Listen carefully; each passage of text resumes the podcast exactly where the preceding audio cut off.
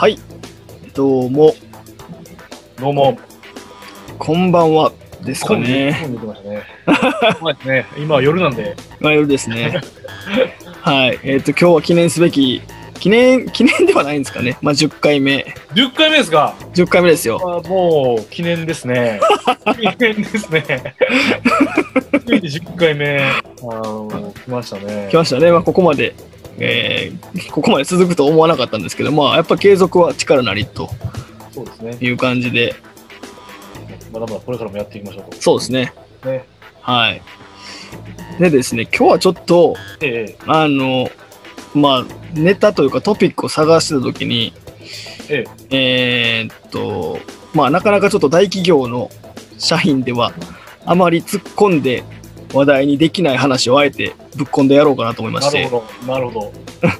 興味深いですね。ズバリですね、ええーっと、転職活動の話をちょっとできればなと思ってるんですけど、ああ、それはちょっと闇の。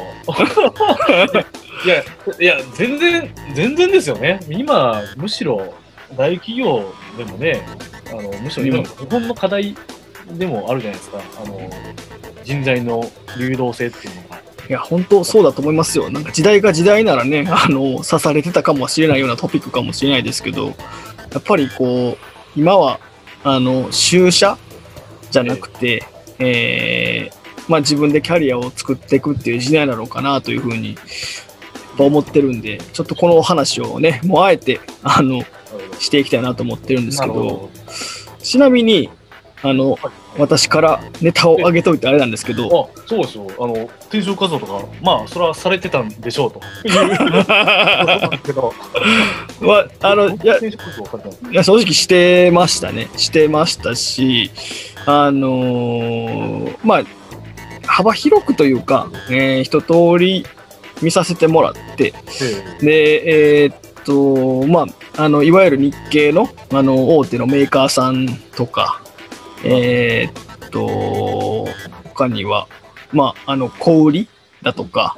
ええ。えあとはまあコンサルだとか、えーまあ、幅広くそうなんですよ。見させてもらってまああの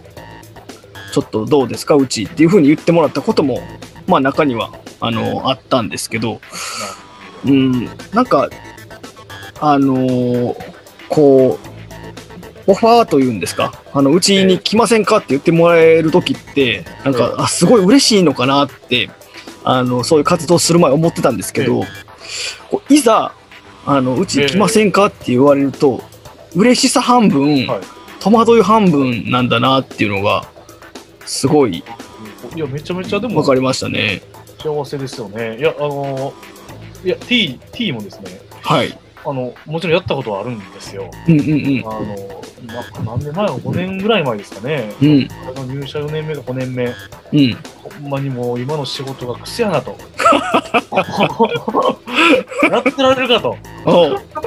なった時期がやっぱありまして。まあね。で、やっぱりそういうところから突き動かされて、うんまあた時期は確かにありましたが、うんうんうん、やっぱりそういう発射台うん、でやっているうんとですね、うんやはり受からない。なるほどなるほど。僕もやっぱりあのかからなかったっていうのが、ああ、今の J さんの話を聞いてると、やっぱりもうちょっと全然質が違うものだなというふうに思ってるんですね。うん。もともとな、なんでこう、転職活動をしようというふうに思ったんですか？そうですね。前、あのー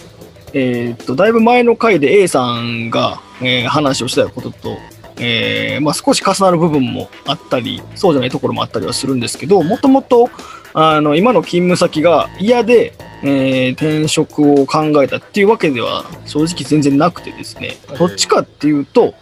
まあ自分の人生一回きりだし、あの、今ね、働いてる勤務先が全てじゃないなとは思っていて、じゃあちょっと他の、えー世界への可能性ってどうなんだろうでそこで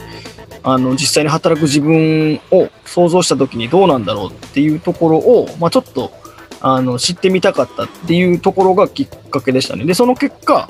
あの今の勤務先よりも、えー違うところに行ってチャレンジをする方がよりしっくりくるんだったらそっちに行くっていう選択肢は全然ありだなと思ってましたし、いや、やっぱりちょっと見てみたけど、まあ、今の勤務先の方が、まだそのしっくりくるというか、そこでまだチャレンジしたいと思えるんだったら残るっていう選択肢も取るしっていう風な感覚でスタートしたので、あの今の現状から抜けたいっていうスタート地点ではなかったっ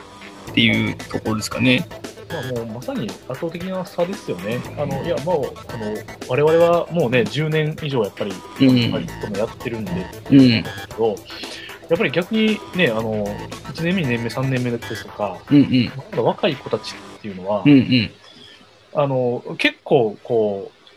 安易でもないんですけど、うん。短絡的な考え方で、あのうんいや、ちょっと今、ほんまに苦しい、嫌やってうんいう。人が実は僕も友人でいるんですね。なるほど。いたんですよ。うんうんうん。はい、で僕自身は、うんまあ、若干それも分かりながら、うん転職やってまして、なるほど、なるほど。結構どちらかというと前向きか後ろ向きかというと後ろ向きうん。な、あの状態でおそらくやってました、うんうんうんで一方で僕の友人も実は、あの同じような状況でうん。うん転職活動をやっていて、うんうん。彼は成功したんですね。なるほど、なるほど。でで成功したんですけど、うん。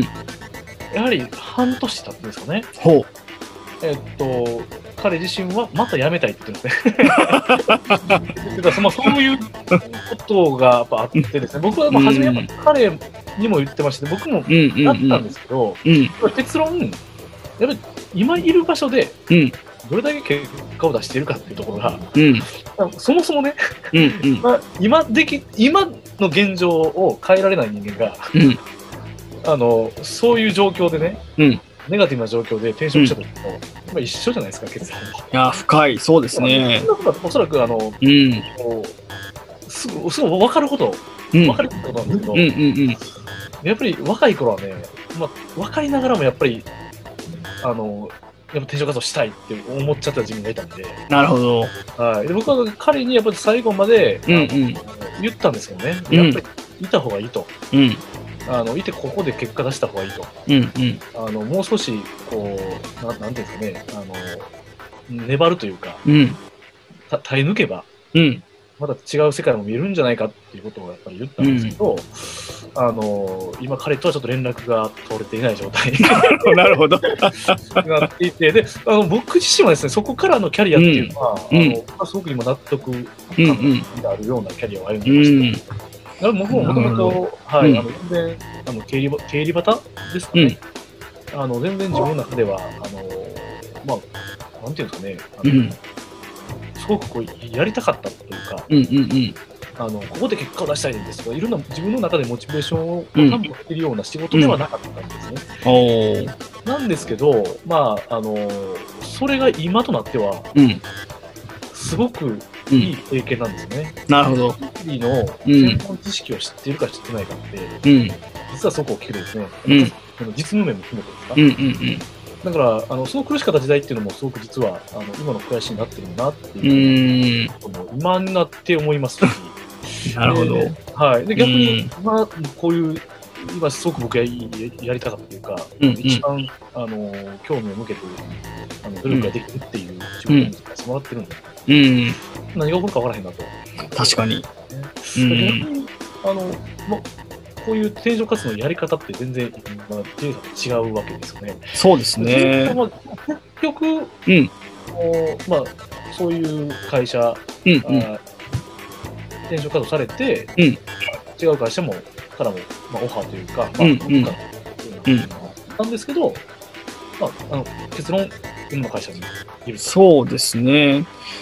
そうですね。結論、今の会社にいて、まあもちろん、やっぱりすごい迷ったんですよね。えっと、まあ判断基準っていくつもあると思うんですけど、まあそれが給与だったり、例えばそのワークライフバランスだったり、はい。えーまあ、勤務地だったり、ええ。ーなんでしょう、まああのスタートアップとか外資とかだとそのストックオプションがあるかとかそういうことだったりするのかなと思うんですけど、まあ、あの人それぞれなんですけど私の場合はあの一番、ね、大事にしてたのってあのフィット感って呼ばれるものなんですね。であのこれ何かっていうと、あのーまあ、アメリカとかだと割と明確に本当に自分はフィットしてるのかっていうことは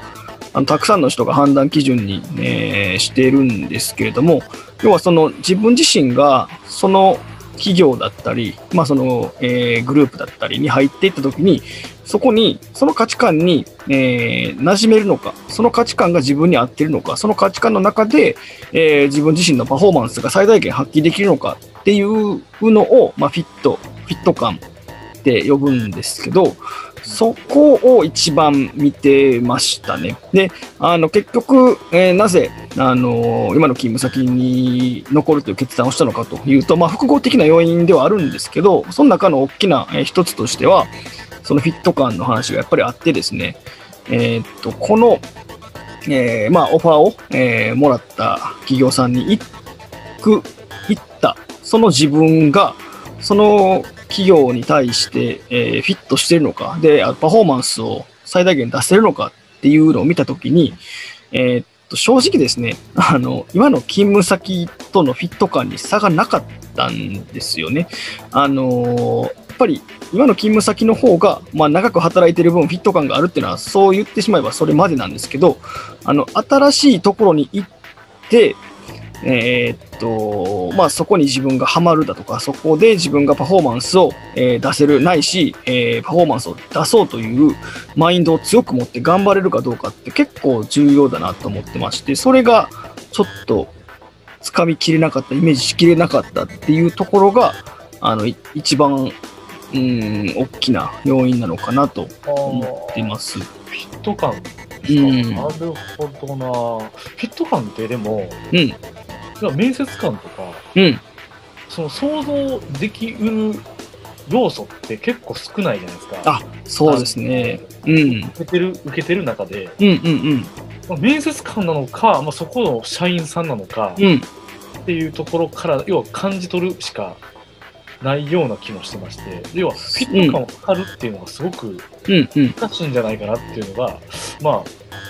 あ、あの、ちょ直感で今お伺いをして、あでも、いや、それはおっしゃる通りですね。で、面接官は、まあ、基本的にね、あの、まあ、どの会社もいいことしか言わないえースタンスだなとは思ってまして、で、極力そこの、えー企業の社員と、まあ、あの、会う機会を、えー作ってもらったり、自分でひねくり出して作ったりとかっていうふうには、するようにはしてましたね。うん。やっぱりその、あのー結局、えーたくさんある判断基準の中で私やっぱりその、えーっと、フィットでもうちょっと解像度を上げて言うと、えーっと、どんな人と一緒にどんな目標に向かって働くのかっていうその2つだと思ってるんですけど、まあ、そのうちの人の部分がやっぱり会って話をしないとわからないなと思うんですよね。で、その、どんな目標に向かってっていうのは、えーある程度その、えー企業さんの、えーっとウェブサイトだったり、えーっと、まあ、あのいわゆる財務諸表というか、そのアニュアルレポートみたいなものを読めばある程度は見えてくるんですけど、やっぱりその生の言葉で分かる情報量って、えー格段の差が、文字情報と比べると格段の差があると思うんで、そこは、あの個人的にはこだわりを持って、えー判断をしたっていうところですね。あのそこに正解不正解はやっぱりなくて、結局最後は自分が決めるんですけど、で、そこで突き詰めて考えていったときに、あ、ここじゃ今以上のパフォーマンスを出せない、もしくは出そうと思えないってなって、えー、だったらまだ違うなというふうに思ったところですね。このおっしゃっていただいた中に一個ポイントが、うん。あんまり差がなかったとうん。いうところなんですよね。うん、うん。だか、ら、要は、あんまり差がないという、ええっと、まあ、転職先として決ま決まるっていうような基準が、うん。やっぱり今の現状よりもうん。何かこう、フィット感があるというのは、うん。やっぱり人がすごくこう合うよねですとか、まあ、今の現状よりも全然こう、大きな差分がやっぱりあるっていううん、のを感じないと、うん。やっぱり行こうとは思わない。まあ、確かにそうですよね。うん、そこをまず仮にクリアしたとしてですね、うん、うん、うん、クリアすると、もうあうんとじゃあ行きましょうっていう話ですか。あの、ん何が言ってたというとですね、あの、うんやっぱり、例えば年収とか、うん、うん、うん、うん、待遇とか、うんあとそういう環境うん、なんですかね。うんあの、とか、うん。そそういったところは見られてました？あ、もちろん見てましたね。で、見ていて、で、今言ってもらったような、そのフィット感だとか、そのパフォーマンスの期待値なんかが、えーっと、まあ、今の勤務先よりいいんだったら、そこはもう行くんでしょうって言われると、あの、ほぼ行くと思っています。で、えーっと、まあ、もう一個だけ、えっと、ちょっと先ほどの話の中で触れられなかったところを言いますとですね、やっぱりタイミングってのもなんだかんだあるんだろうなっていうのは思ってるんですね。うん、で、そのタイミングが、まあ、いろんな意味はあるんですけど、特に私が思ってるタイミングっていうのは、その、えっと、ポジション、ポストが、あの、ちょうどいいポジション、ちょうどいいポストがあるかどうか、それはタイミング次第だなっていうことが、やっぱり非常に あの、感じるところがありましてですね。えーっと、例えば、まあもう、たらレバの話はいくらしてもキリがないんですけど、あの、まあ、オファーをもらった、えー企業さんですね。えっと、そこをあと1年早くもらってれば、とか、あと1年逆に遅くもらってれば、行ってたなっていう思うことは、やっぱりあるんですよね。その自分の能力にマッチしてるかどうか、で、えっと、自分の、なんていうんですかね、関心のある領域とマッチしているかどうか。で、えっと、あとはまあその、なんていうんですかね、その業界の潮流とか、まあそんな、あの、ただレバなんで言い出したらきりないんですけど、やっぱりそういうものも、あの、叱るべき時はタイミングが合うんだなっていうのは、あの思ってましてですね、やっぱり周りの友人とか先輩とかを見て転職してる人って、やっぱ不思議と、なんかちょうどいい時にちょうどいいポストが空いてて、で、一番チャレンジししがいがあって、えーっと、ほんまにそこに綺麗にはまるみたいなのが、不思議とあるんですよね。だからそのタイミングをちゃんとものにするっていうのも、あのーまあ、意図してできるのかどうかはちょっとまだよくわからないですけど、大事なんじゃないのかなっていうのは、えっと、すみません、これは自分自身の経験も少しですけど、どちらかというと周りの人のあの経験を見てて思うところはありますね。あのもうそこはおっしゃる通りだと思ってまして、うん私もあの一番こう仲が仲のいいというかですね、うんうん。某某日系某日系あの人材会社ですかね。ちょっと好意的な、うんあの会社があるんですけどもですね。まあそこですごいこう上までもう幹部候補としてうん。最速で上り詰めていたうん先輩がいるんですけど、でその先輩も、まあ、ふと、すなんか、あの、なんていうんですかね、うん。うんタイミングうんですよね、うん。ポンと転職されたんですね。うん。で、その彼の話を聞くとですね、やっぱり、あの、うん我々か外部から見ると、ポンと、うんあの言ってるように見えるんですけど、うんうん。圧倒的にやっぱ動かれてたと。なるほど。もうめちゃめちゃ人の話聞いて、うん。うん何が自分は何がしたいのかというか、うん今のこのキャリアというものを、うん本当に徹底的に自分うん。う向んき合って、今後、じゃあこのキャリアを生かしながら自分に、どどういう業界にこの、どういう業界の課題にうん。うん。ここの自分の能力っていうのを当てられるんだろうかっていうところなるほど。を徹底的に考あえて、でそこで彼から言われたのは、お前何も考えてへんやんと。こんなに死ぬほど考えたんかと。もう脳脳みそがちぎれるぐらい、もう血吐くぐらい考えたことあんのかってことを、ボコボコに言われたことがあったんですけど、いやもう確かにそうだなと。結局、うん。あの考えたんやねと。うんうんうん。そこまで自分のことを考えて、自分のキャリア考えて、うんうん。自分と向き合って、うん。あの、やったんかと確かに問われたときに、うん。やっぱりなかなかそれってできてないなと思っては、なるほど。するんですよね。やっぱそういう人たちが、うん。やっぱざらにいるわけですよね。うんうん。そういう人たちがやっぱそういったチャンスを確かに。ものにしてるイメージはすごくあるのかなと思ってますけどね。そうですよね。なんか、あれですよね。その自己理解というか、まあ、もう少し解像度上げると、その自分の市場価値って何なんだっていうのを、やっぱり、りちゃんと理解してるっていう。で、そういう人が、まあその転職マーケットで成功するのも多分そうなんでしょうし、まあ別に転職マーケットに限らず、そのいわゆる社会人、ビジネスパーソンとして、えーっと、まあ自分自身で築き上げていくっていう人なのかなというふうにちょっと感じましたね。なので、やっぱりその私自身はその転職活動をしてみて、まあ自分の市場価値って実はこういうとこなんだなっていうのは結構勉強になったんですけど、T さんはどうでしたか？あなので僕自身はあのー要は自分自身の能力のなさを知ったというようなことですよね。やはりあのあここはまだ全然なんだということであの自分自身ととにかく市場価値としてやっぱり見たときにあの自分があこの立ち位置なんだなとうん。いうので、うんいやもっと自分自身がスキルを上げるっていうのと、うんうんうん。結果を出すっていうところがうん。続きにしに行かないといけないのかなと当時は思いましたね。なるほど。ですので、うんやっぱり、あのそういう意味では、市場価値っていうところを抜くっうん。ていうところは、最も今のこのこの時代、確かに。そうですよね。なんかね、今、我々、それぞれ、あの、新規事業にチャレンジをしてますけど、結局、その、新規事業で、その、まあ、勝負をしたい事業にしても、まあ、例えばキャリアっていう面では自分自身っていうところにしても、結局やっぱその市場にさらされないと、全然その進化がわからないっていうことなんですかね。深いですね。もうおっしゃる通りですね。もうもうそこはもう agree でしかないですね。以上私が言うことはない。おっしゃった